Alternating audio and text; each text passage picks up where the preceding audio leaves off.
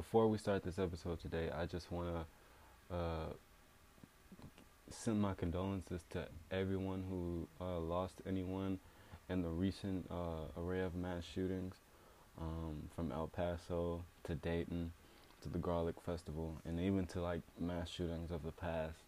Um, it, this is a really a sad moment we live in, um, and I'm just so sorry that people still have to. Uh, I, I'm I'm so sad and so sorry that there's people in my hometown and people friends that I know that are now scared to go to Walmart. You know, they're scared to go just to the corner store because they don't know what might happen. You know. And so I just really wanted to take this episode to finally crack down on some issues that I really been wanted to crack down on this uh, podcast, but I just felt like it wasn't right yet. And you know, now I know that it's imperative for me to talk about this.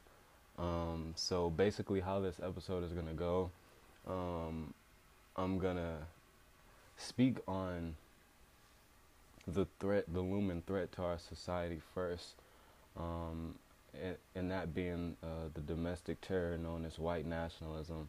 I'm gonna speak on that first, and then I'm gonna segue into some gun arguments in in in the gun debate. So this is gonna be a very comprehensive episode. So it's gonna be one of those long episodes that you you might need a break from. You might need to you know digest and breaks. You know just warning you guys. Uh, this will be a, a a very lengthy episode, but um, I just want you guys to hear every single part of this because you know, you know, I want because in this episode, we're to comprehensively break down everything what everyone has been thinking. So, you know, just stick with me. And thank you guys so much. Let's go.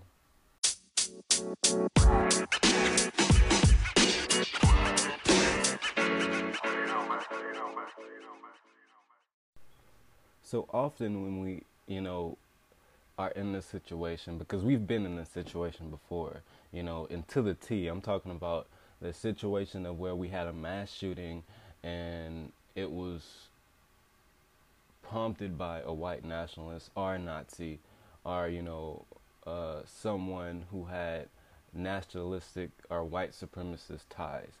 So, you know, instead of like, di- you know, going and dissecting the ideology, is like a lot of us keep this thing surface. And even you know some democrats and you know i'm not saying democrats are out here being you know racist and ignoring what it is because that's not true. Because you know they see that it's you know white supreme you know they see that it's white supremacy. And you know mainstream uh, democratic media does a great job of calling that out.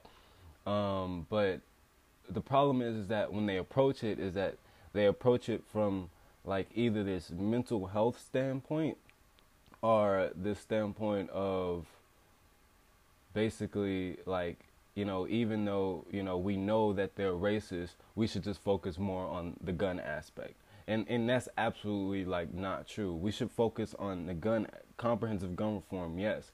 But when we're talking about the domestic terror that is white nationalism we have to focus on its ideology and its ideology solely so, you know, one of the first things, you know, with this episode, when, you know, we're going to answer the question of, you know, what is white nationalism?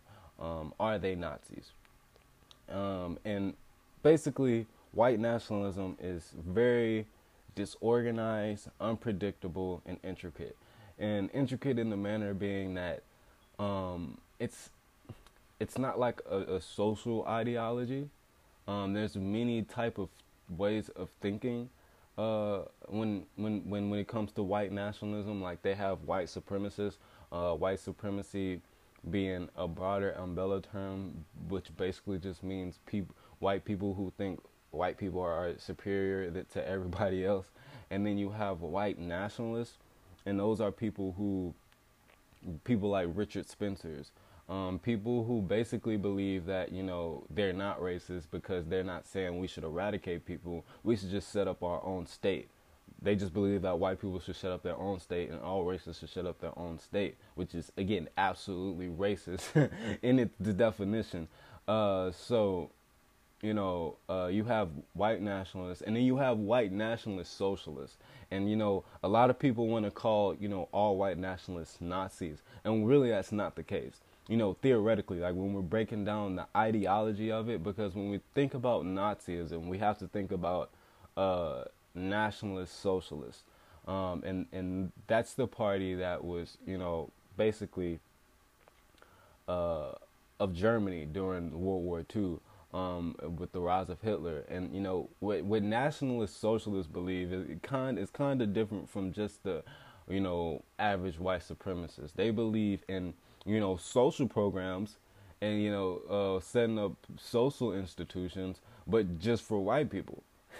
like like imagine being uh imagine being for corporations but uh, no imagine being against corporations like you're a socialist but the reason why you're against corporations because you want to want them to accommodate to all black people.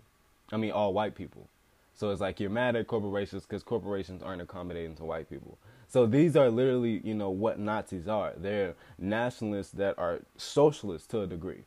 Um, now, our socialism, like my, like you guys know, I'm a socialist, um, a progressive socialist, uh, or a social democrat. You guys could call me either or, but my socialism differs from the nationalist socialist, and we're gonna have a episode um, about that later. But I really just want to wait for the perfect time because I really want to, you know, introduce you guys to theory, you know, in a fun way and not in like a long, dull, boring way because theory can get very boring. But um, hopefully, one day we could do an episode about the difference between, you know, uh, right wing socialism and left wing socialism because, you know, there is a difference. You do have right wing socialism. And in this case, this is it.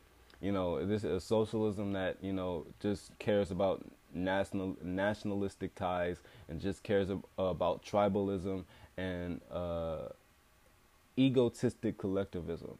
So, yeah, there's a difference between white nationalism and all the other stuff. So don't. So when they when when one person's a Nazi, they have like these different ideologies. But um, basically, uh, I said that all to say that the El Paso shooter was a Nazi It was a literal Nazi. When you looked at his manifesto, um, he advocated for things like, you know, uh, corporations to pay their fair share. Uh, he advocated for, you know, things like, you know, of course he advocated for tough immigration. That's the nationalist side. But he advocated for tough corporations. And like I don't know if he had something about universal health care in there, but I think he did. I don't, but I'm not for sure. But yeah, so basically, this guy was a socialist, but just a socialist for white people. So, um, you know, and don't let Republicans try to conflate that term to say, oh yeah, this, you know, white nationalist was a socialist. No, he's a Nazi. You know, you just don't call white, uh, you just don't call Nazis socialists. No, you call them Nazis for a reason because they're nationalist socialists. Like, like I said, you can have white, uh, right wing socialism and left wing socialism. There is a difference. Um, but when we're talking about differences, uh, often when we start having this conversation about, you know, white nationalism being the biggest domestic terroristic threat, you know, right now, because Christopher Wray, the FBI director, even said that, hey, you know, right now, that's the biggest thing right now. The biggest threat to our society is white nationalism. So when we start talking about white nationalism and crime, you often hear Republicans conflate to this argument of mental health reform because mental health reform is the thing we need to stop neighborhood crime. And so then you in them you, you, in turn you hear them compare neighborhood crime to crime done by of our mass shootings done by ideological monsters. So and the thing about it is you can't do that simple for an array of reasons. One reason is that while both are usually disorganized, I'm talking about you know, the uh, mass shootings done by white supremacists and neighborhood crime, while both are usually disorganized and a dangerous threat to our society, one act is promoted by an ideological belief, while neighborhood crime is normally temporal and done in the heat of the moment or heat of the passion. It's like premeditated versus temporal. Like when you think about neighborhood crime, neighborhood crime is normally so easy to uh, easily preventable because first of all, you could take steps to you could take steps to uh, stop neighborhood crime. You know, um, not saying that if neighborhood crime happens to you, that it's your fault. No, that's not that that's not it at all. But what I am saying is that with neighborhood crime, you can take extra steps and extra measures to ensure your safety. But you know, with mass shootings, you really can't. You know, if you just walk inside a Walmart, you know, you're not going to be prepared to go to war as you shouldn't because we live in the United States of America and you're walking into a Walmart.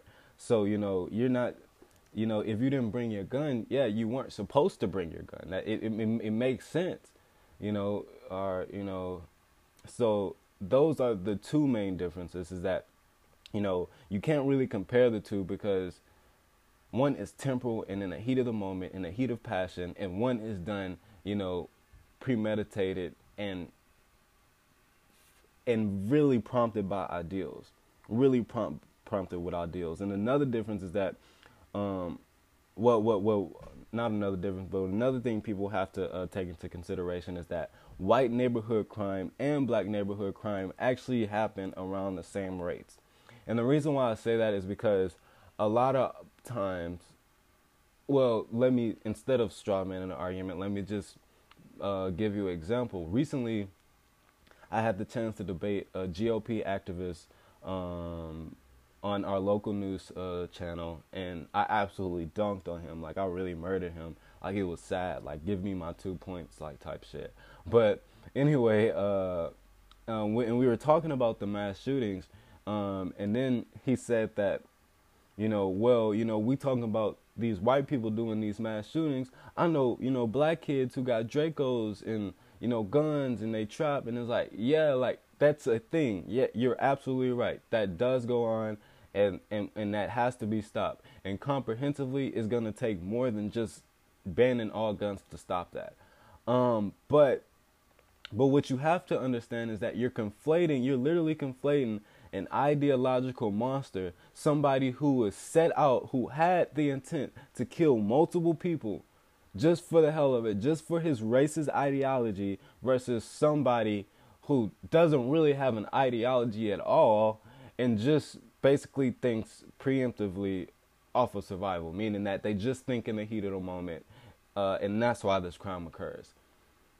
Absolutely malarkey. You can't. You you you're conflating two different things, and and and yes, at the end of the day, both of these issues need to be solved, but we need to solve them in two different ways. So don't conflate these things like you know. Uh, uh, a black person without a mental illness uh, equals to them being in the streets and selling drugs, and the white person uh, with a mental illness equates them to shooting up fucking a mall or a Walmart. No, that's not true. Actually, white neighborhood crime and black neighborhood crime happen around the same rates. You know, when we're talking about this white on white crime, this black on black crime, yeah, well, if you would say black on black crime happens at high rates, white on white crime happens at high rates too. So um yeah, so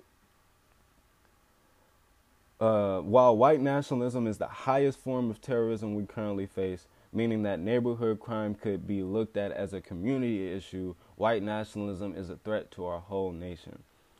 And you know, we see that. You know, you know, anytime somebody just goes up to a Walmart and kills 20 people, and they're looking for specifically Mexican nationals, that person is a threat to our whole society, not just a community.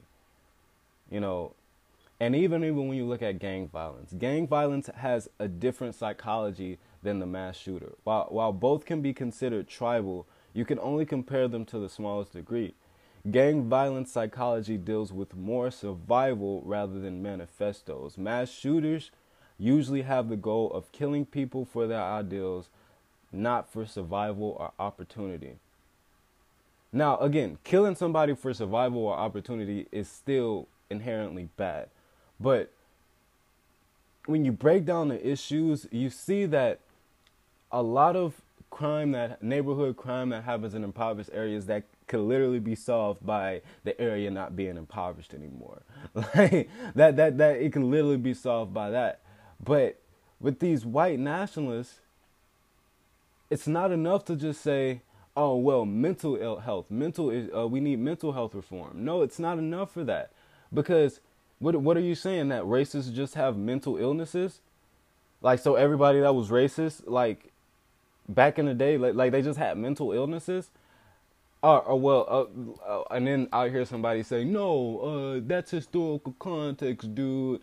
It's just the fact if if you're racist right now, it's not normal. So yeah, you technically do have a mental like okay, so basically people who are not normal have mental illnesses.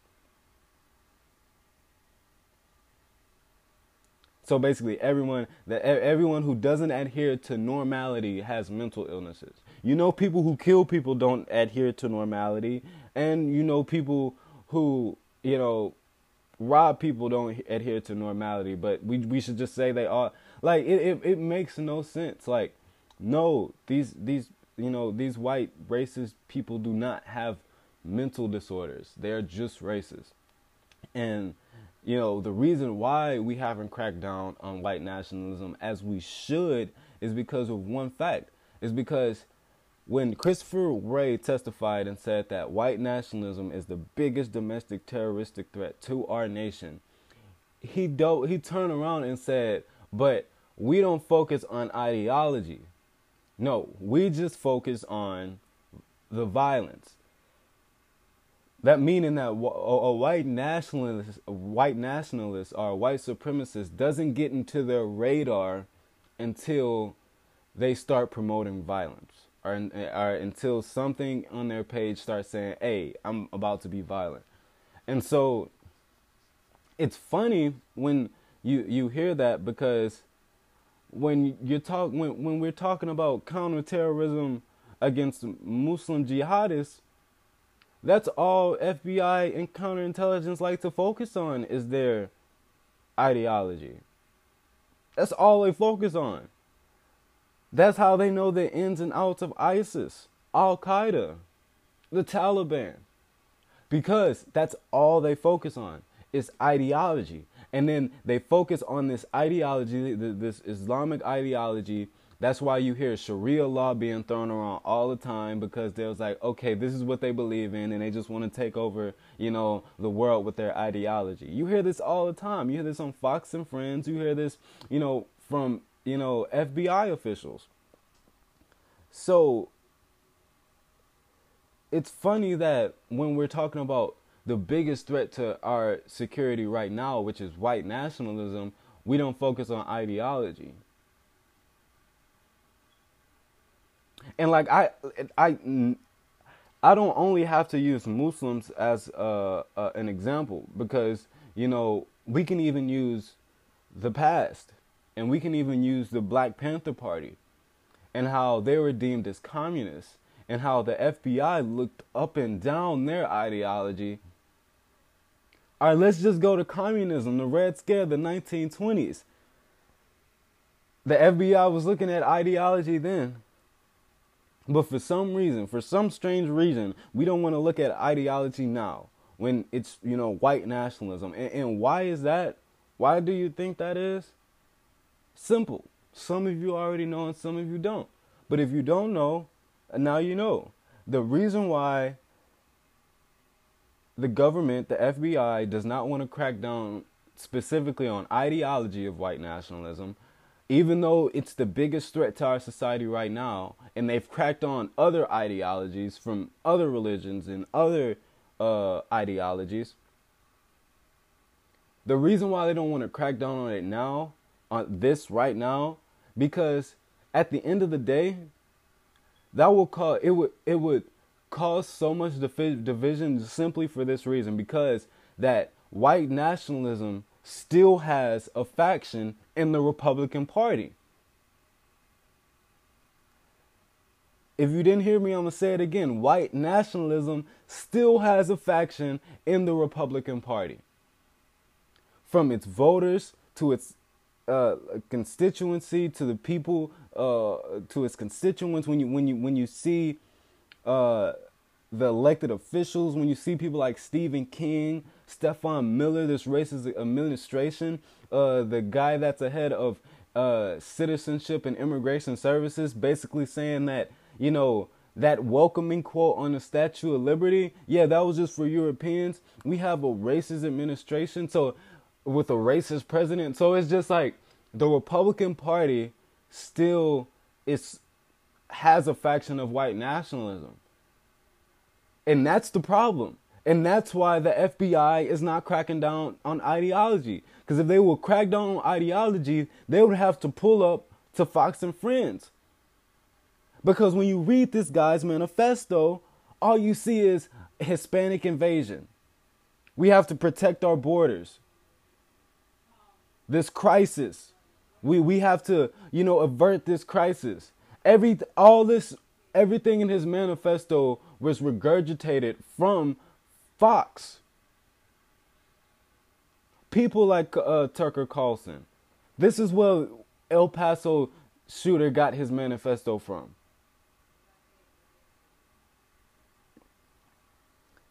So it's like it makes so much sense why they just want to completely ignore it. But if we want to save people from getting shot and getting killed at high capacities and a high level, first we need gun reform, absolutely. But we need to crack down on white nationalism as an ideology. Uh, the best thing we can do as citizens is condemn it every time we see it uh, every time you see a white nationalist uh, Facebook group page or you know a group, uh, a social media group or an organization, report that page, report that organization. Uh, just keep reporting them every time you see them. Uh, when you see some racist, like some real, real racist white nationalist Nazi shit, you report it. Like that, and that's that's the only thing we could do to do our part as citizens. The only thing we can do is continue to condemn it. Because, you know, this thing isn't in the Overton window. It's not, you know, but it's the fact that these people are being breaded and taught and radicalized by mainstream media, mainstream Republican media, Sinclair Broadcasting. So it's like it's up to the FBI and counterintelligence to do their fucking job to ensure that the American people are safe.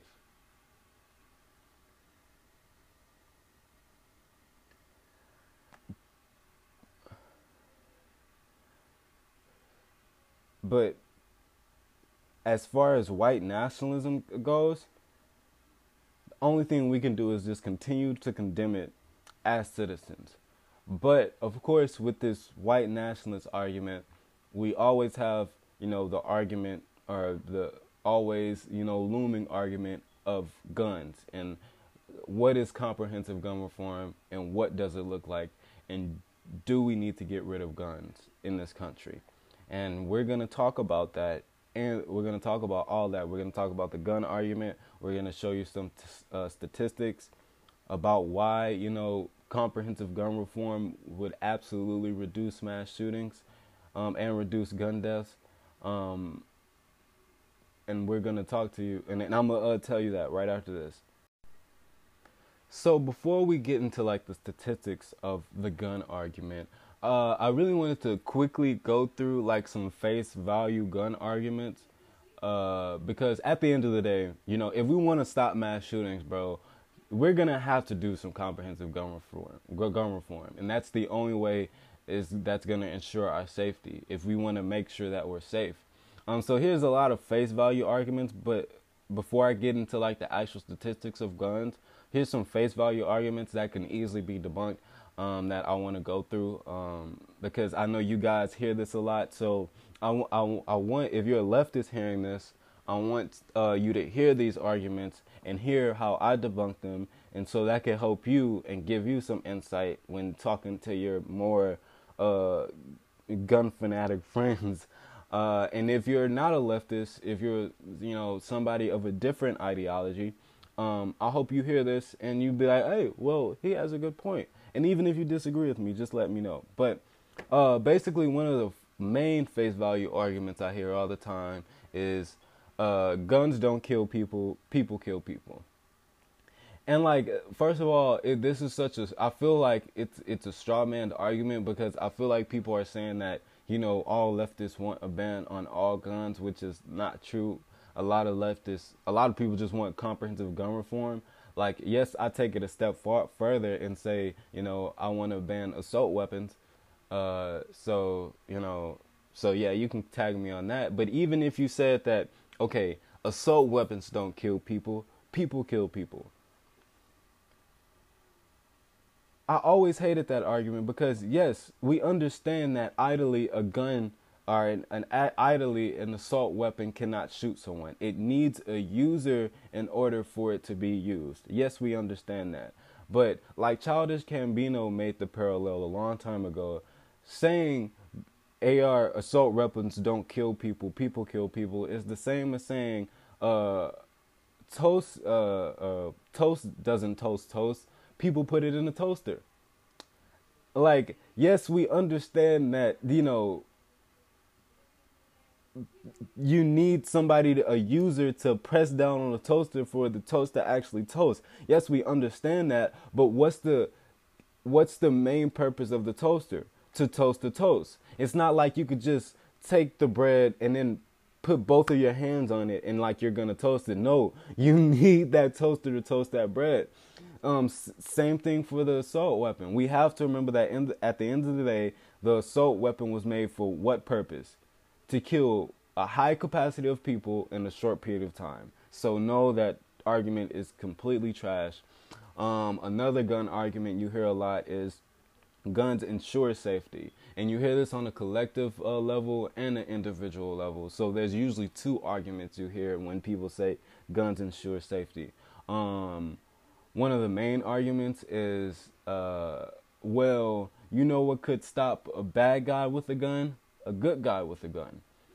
Which collectively has proven to be absolutely not true.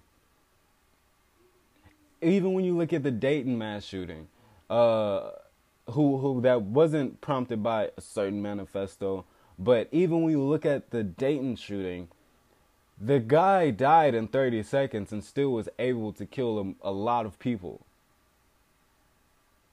And even when you look at the El Paso shooting, a military official did have a weapon on the scene. He had a concealed carry license. But the thing was, he couldn't get to where the shooter was because he had to worry about the people in his proximity and making sure they were okay. And if we're talking about, you know, collectively all of us just being armed so we can protect ourselves from mass shootings. Okay, what if that happened in El Paso shooting? What if, you know, we all got on our like Metal Gear Solid type shit and we just started hopping behind crates, um, shooting people and, and well, shooting at the uh, mass shooter and the police come. And the police can't de-escalate the situation because they aren't trained to, you know, weed out who's on their side of a shootout. Like, no, they're not trained for that. So it's just like when when, we understand collectively, no, that's absolutely trash. A bad guy will not always stop a good guy with a gun. Uh, uh, I mean, a, a, good guy isn't gonna always stop a bad guy with a gun. A good guy with a gun just means that he's that a good guy with a gun. That does not mean that that good guy won't die in the gunfight. That does not mean that the good guy will win the gunfight. It just means that the good guy has a gun which if you ask me in thesis i do feel comfortable with over the psychomaniac who has one.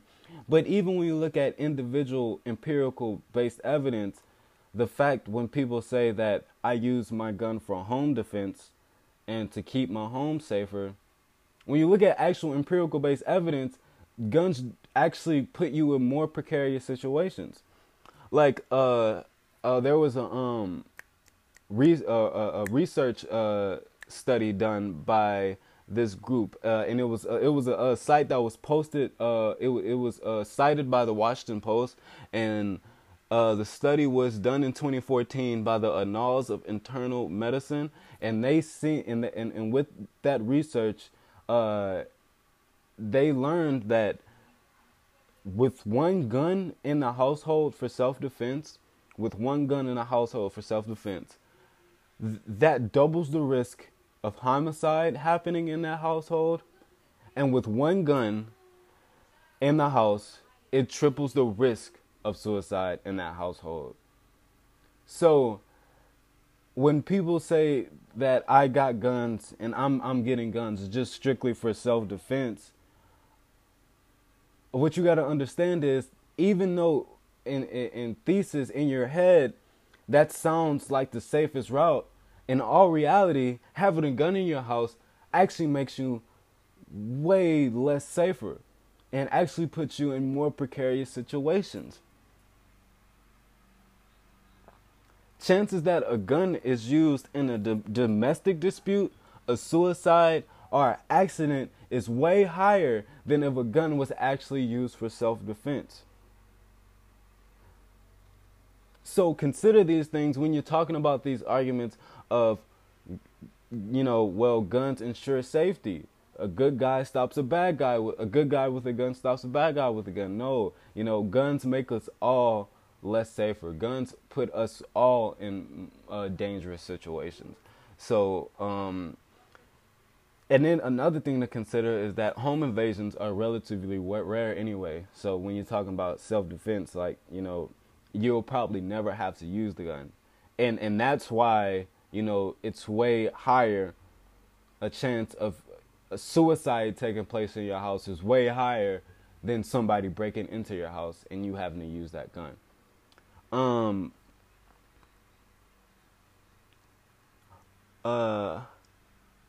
Oh, and, and before I go into some more uh, gun statistics, I really wanted to show this uh consistent these uh statistics statistics over uh gun consensus. Uh, re- in 2017, the NBC NBC and Wall Street Journal polled Americans, and they seen that 38% of Americans say that guns reduce safety, meaning that 30, 38% of Americans say that guns uh, make it make this a precarious place to live in, and 58% of people, a, a majority of people, 58% say guns ensure safety, meaning guns make sure that we're protected. Guns actually protect us, and when you just seen the statistics that said the opposite, that said the complete opposite. So it's like basically the majority of the country doesn't know what the fuck they're talking about and it's beautiful. But what's even more beautiful about this particular NBC and Wall Street Journal poll is that this poll was administered in 94. Uh, I think either 94 or 95, but it was amidst the assault rifle ban. And when they administered, they seen that, you know, the minority now with the majority then. The majority people said back then in 94 that guns reduce safety, which they actually do. When we look at statistics, guns actually do reduce safety. And then the minority said guns ensure safety, meaning guns protect us. So I just wanted to tell you guys that because it shows how, you know, one, how regressive we've become over time, and two, how socio political narratives could really change the consensus of a society. You know, the fact that we we understood statistics, uh, the fact that we understood facts, the fact we understood that guns made this a pl- uh, a dangerous place to live in. Well, the fact that we understood that, and the fact that we don't now, yeah, it kind of shows that like socio-political narratives really perverted our sense of basic thinking. So don't, you know, don't put the facts over your favorite politician. Please. You know, put the facts over your favorite influencer. Whether that person be a conspiracy theorist, whether that person just be a regular independent thinker. Put facts over them. Put empirical based facts over them because that's what you have to do. Um and just here's some more gun statistics. Uh uh, when when we're talking about home defense, Uh, this these statistics were cited by the Violence Policy Center, which uh, they cited these statistics directly from the FBI, and these statistics say for one justified homicide, meaning uh, homicide done in self-defense, for one justified homicide, there are 34 criminal homicides, 78 suicides, and two accidental gun deaths.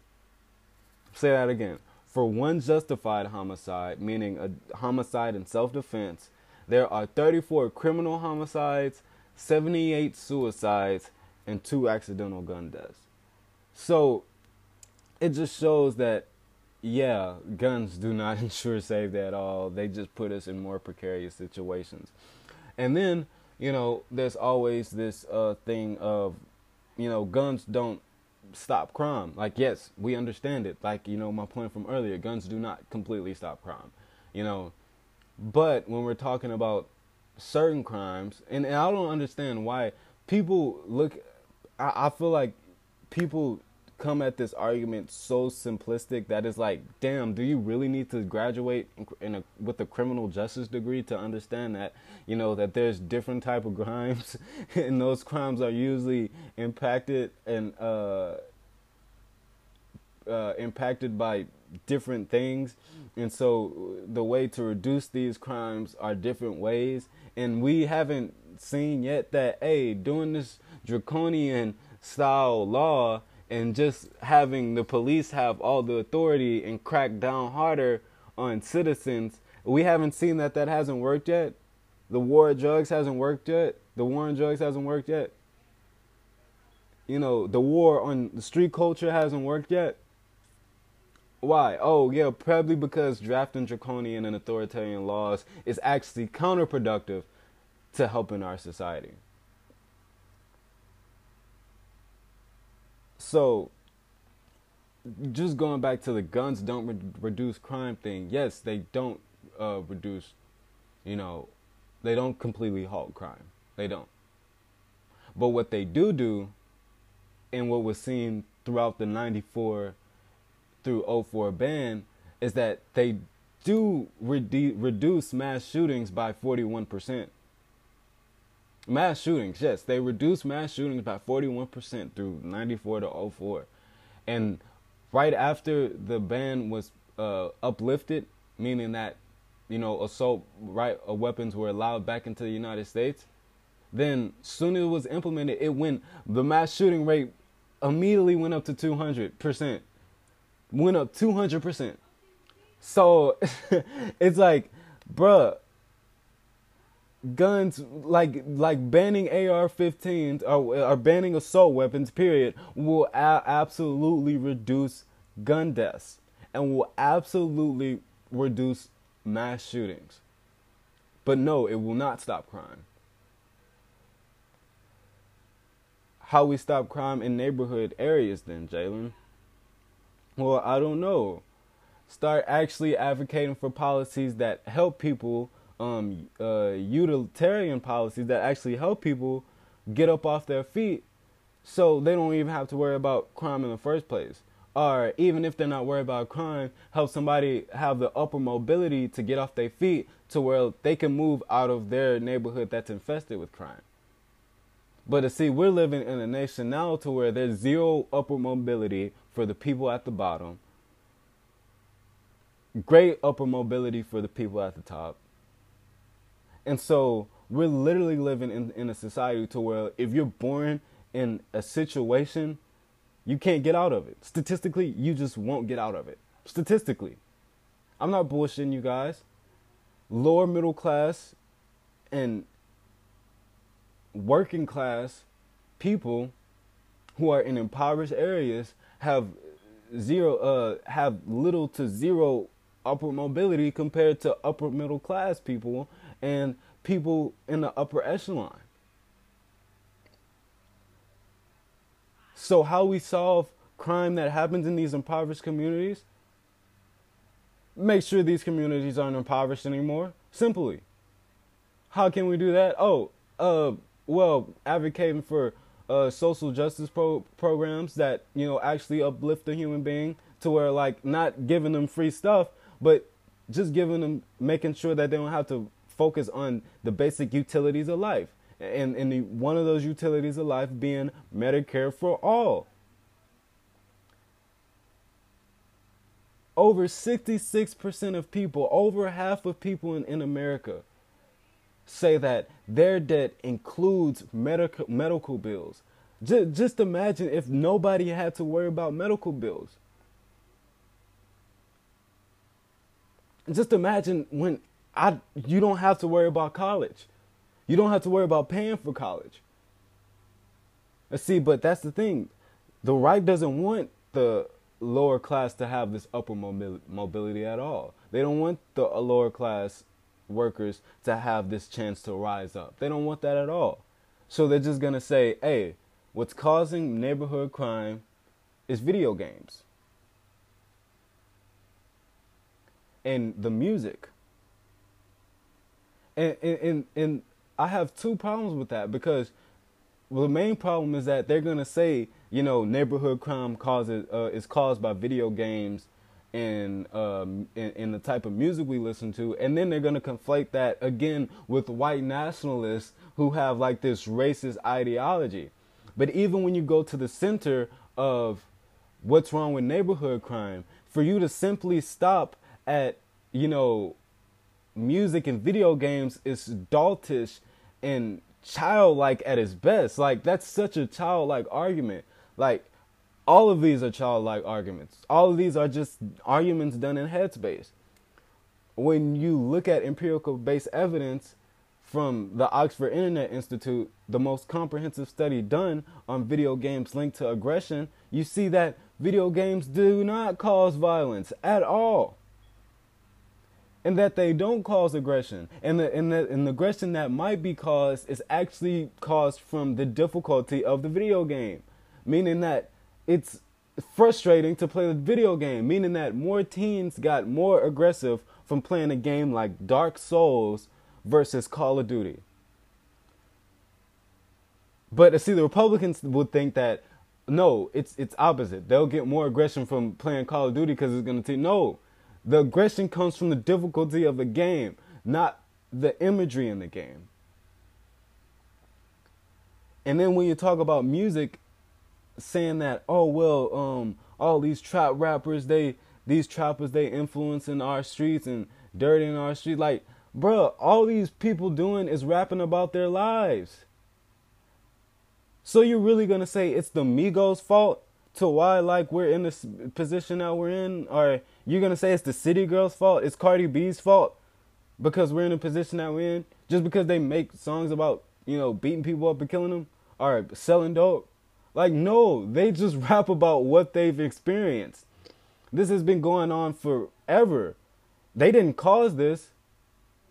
We know who caused the war on drugs and actually I- implemented wars, uh, drugs into our community.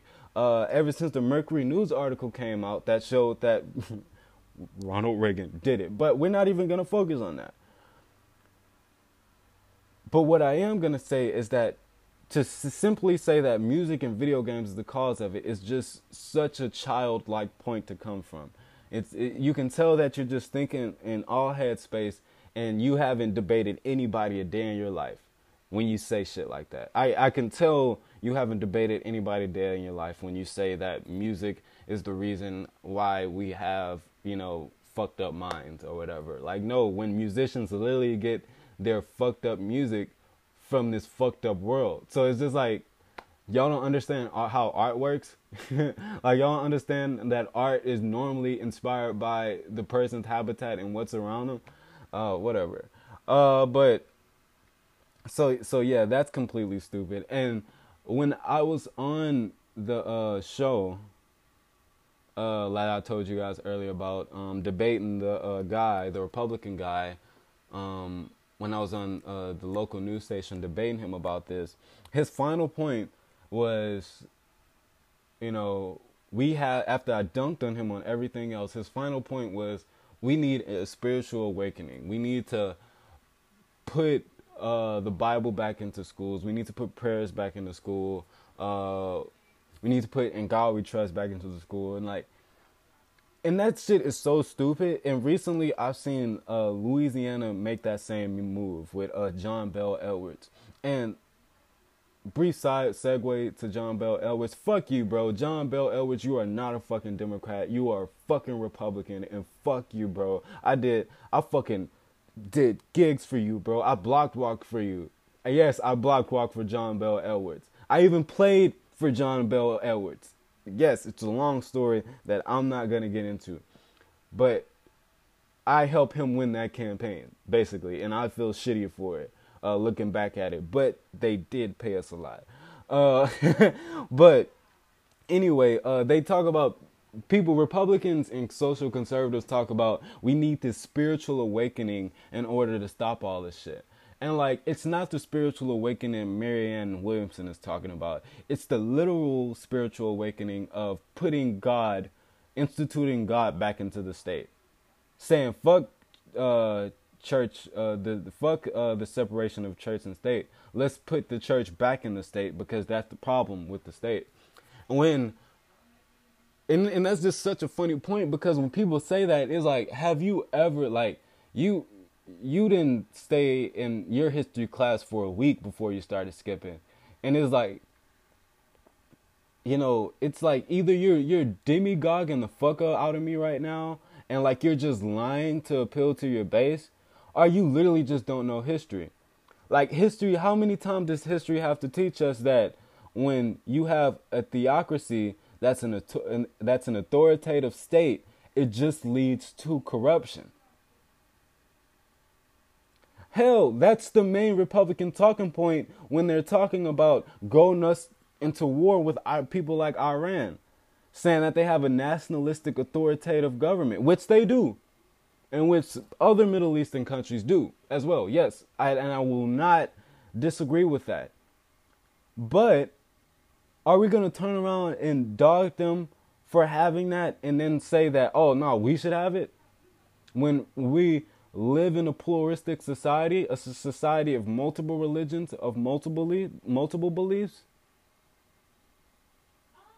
Like, didn't we even see from the past, like from the past, that implementing an authoritative Christian state, when we look at the Holy Roman Empire, when we look at the Spanish Inquisition, when we look at the Crusades, when we look at the Great Schism, like when we look at these things, haven't we seen that having a Christian authoritative state will just lead to corruption?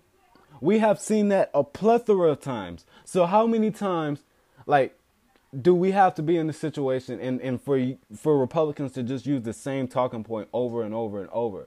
Like either you're lying to your base, which is by definition demagoguery, or you're just straight up incapable of understanding history either or you shouldn't you're you're sucking at your job and, and you shouldn't you know be preaching to anybody.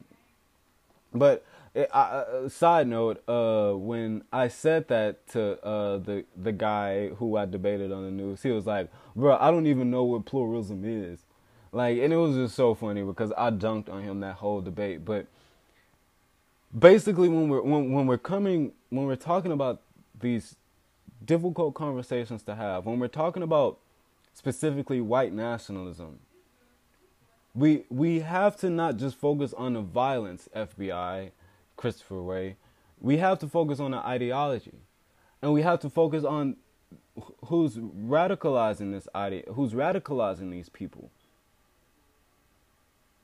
And if it's our president that's radicalizing these people,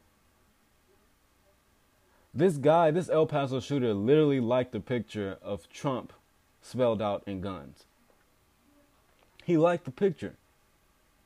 So if these people are getting radicalized by the president, by the president's administration, by the establishment, by Fox and Friends, by Fox News, then we need to crack down on these networks. And the red flags need to be these networks. At the end of the day because they are they are sowing division into this country. They are sowing dissent into this country.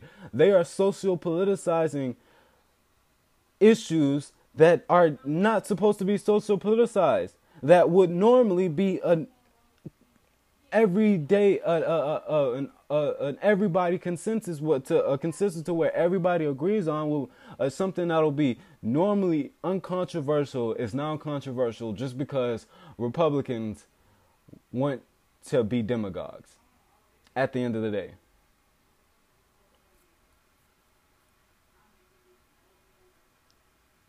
So this is why all this shit is going on.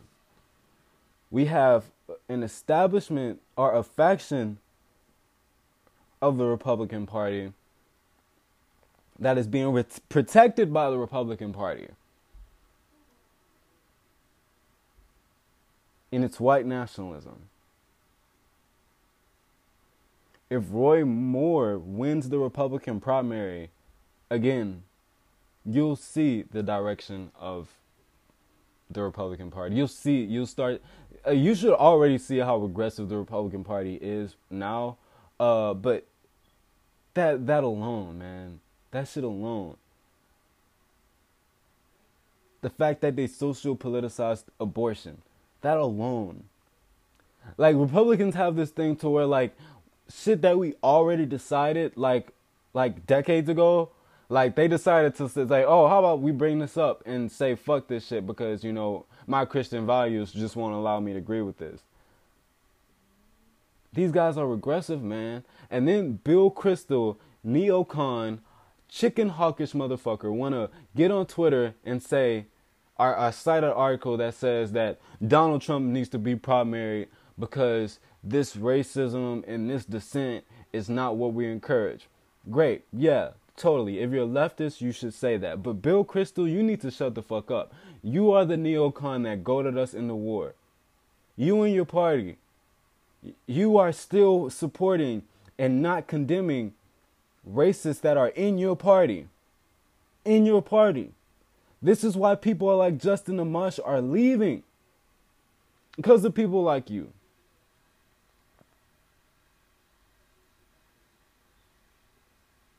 So hopefully we can get into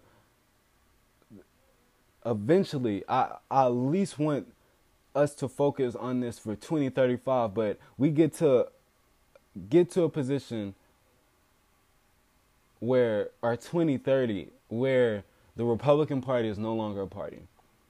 And not not exactly and I don't want the Democratic Party to be just one I just don't want it to be a one party state. I want the Democratic Party to split into parties after that, you know, so we can see who the moderates and the progressives are.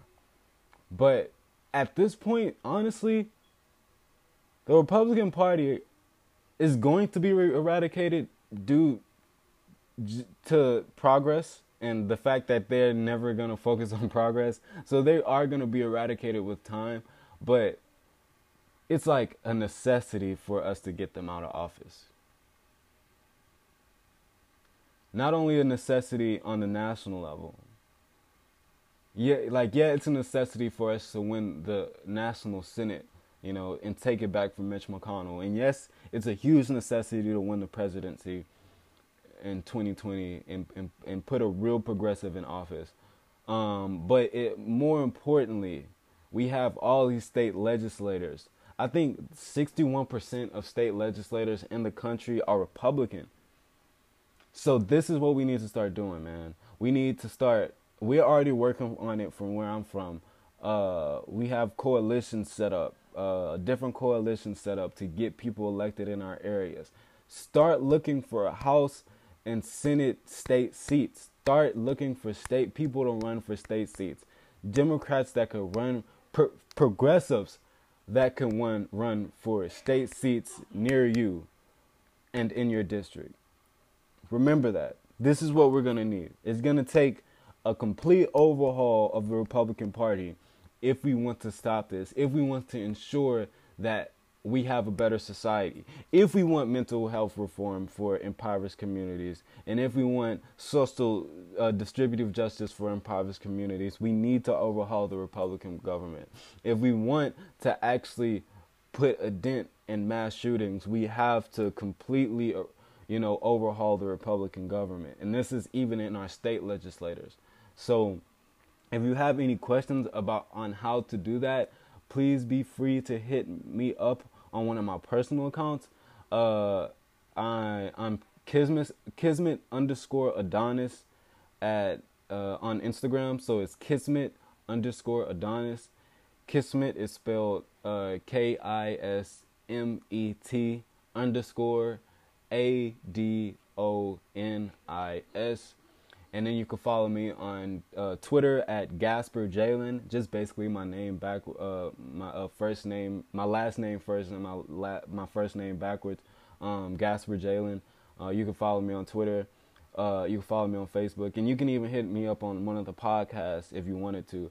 Uh, but hit me up personally so I could be the first to see it, and so I can let, and so I can help you out and let you know what you can start doing to ensure that you know you start seeing blue around where you live.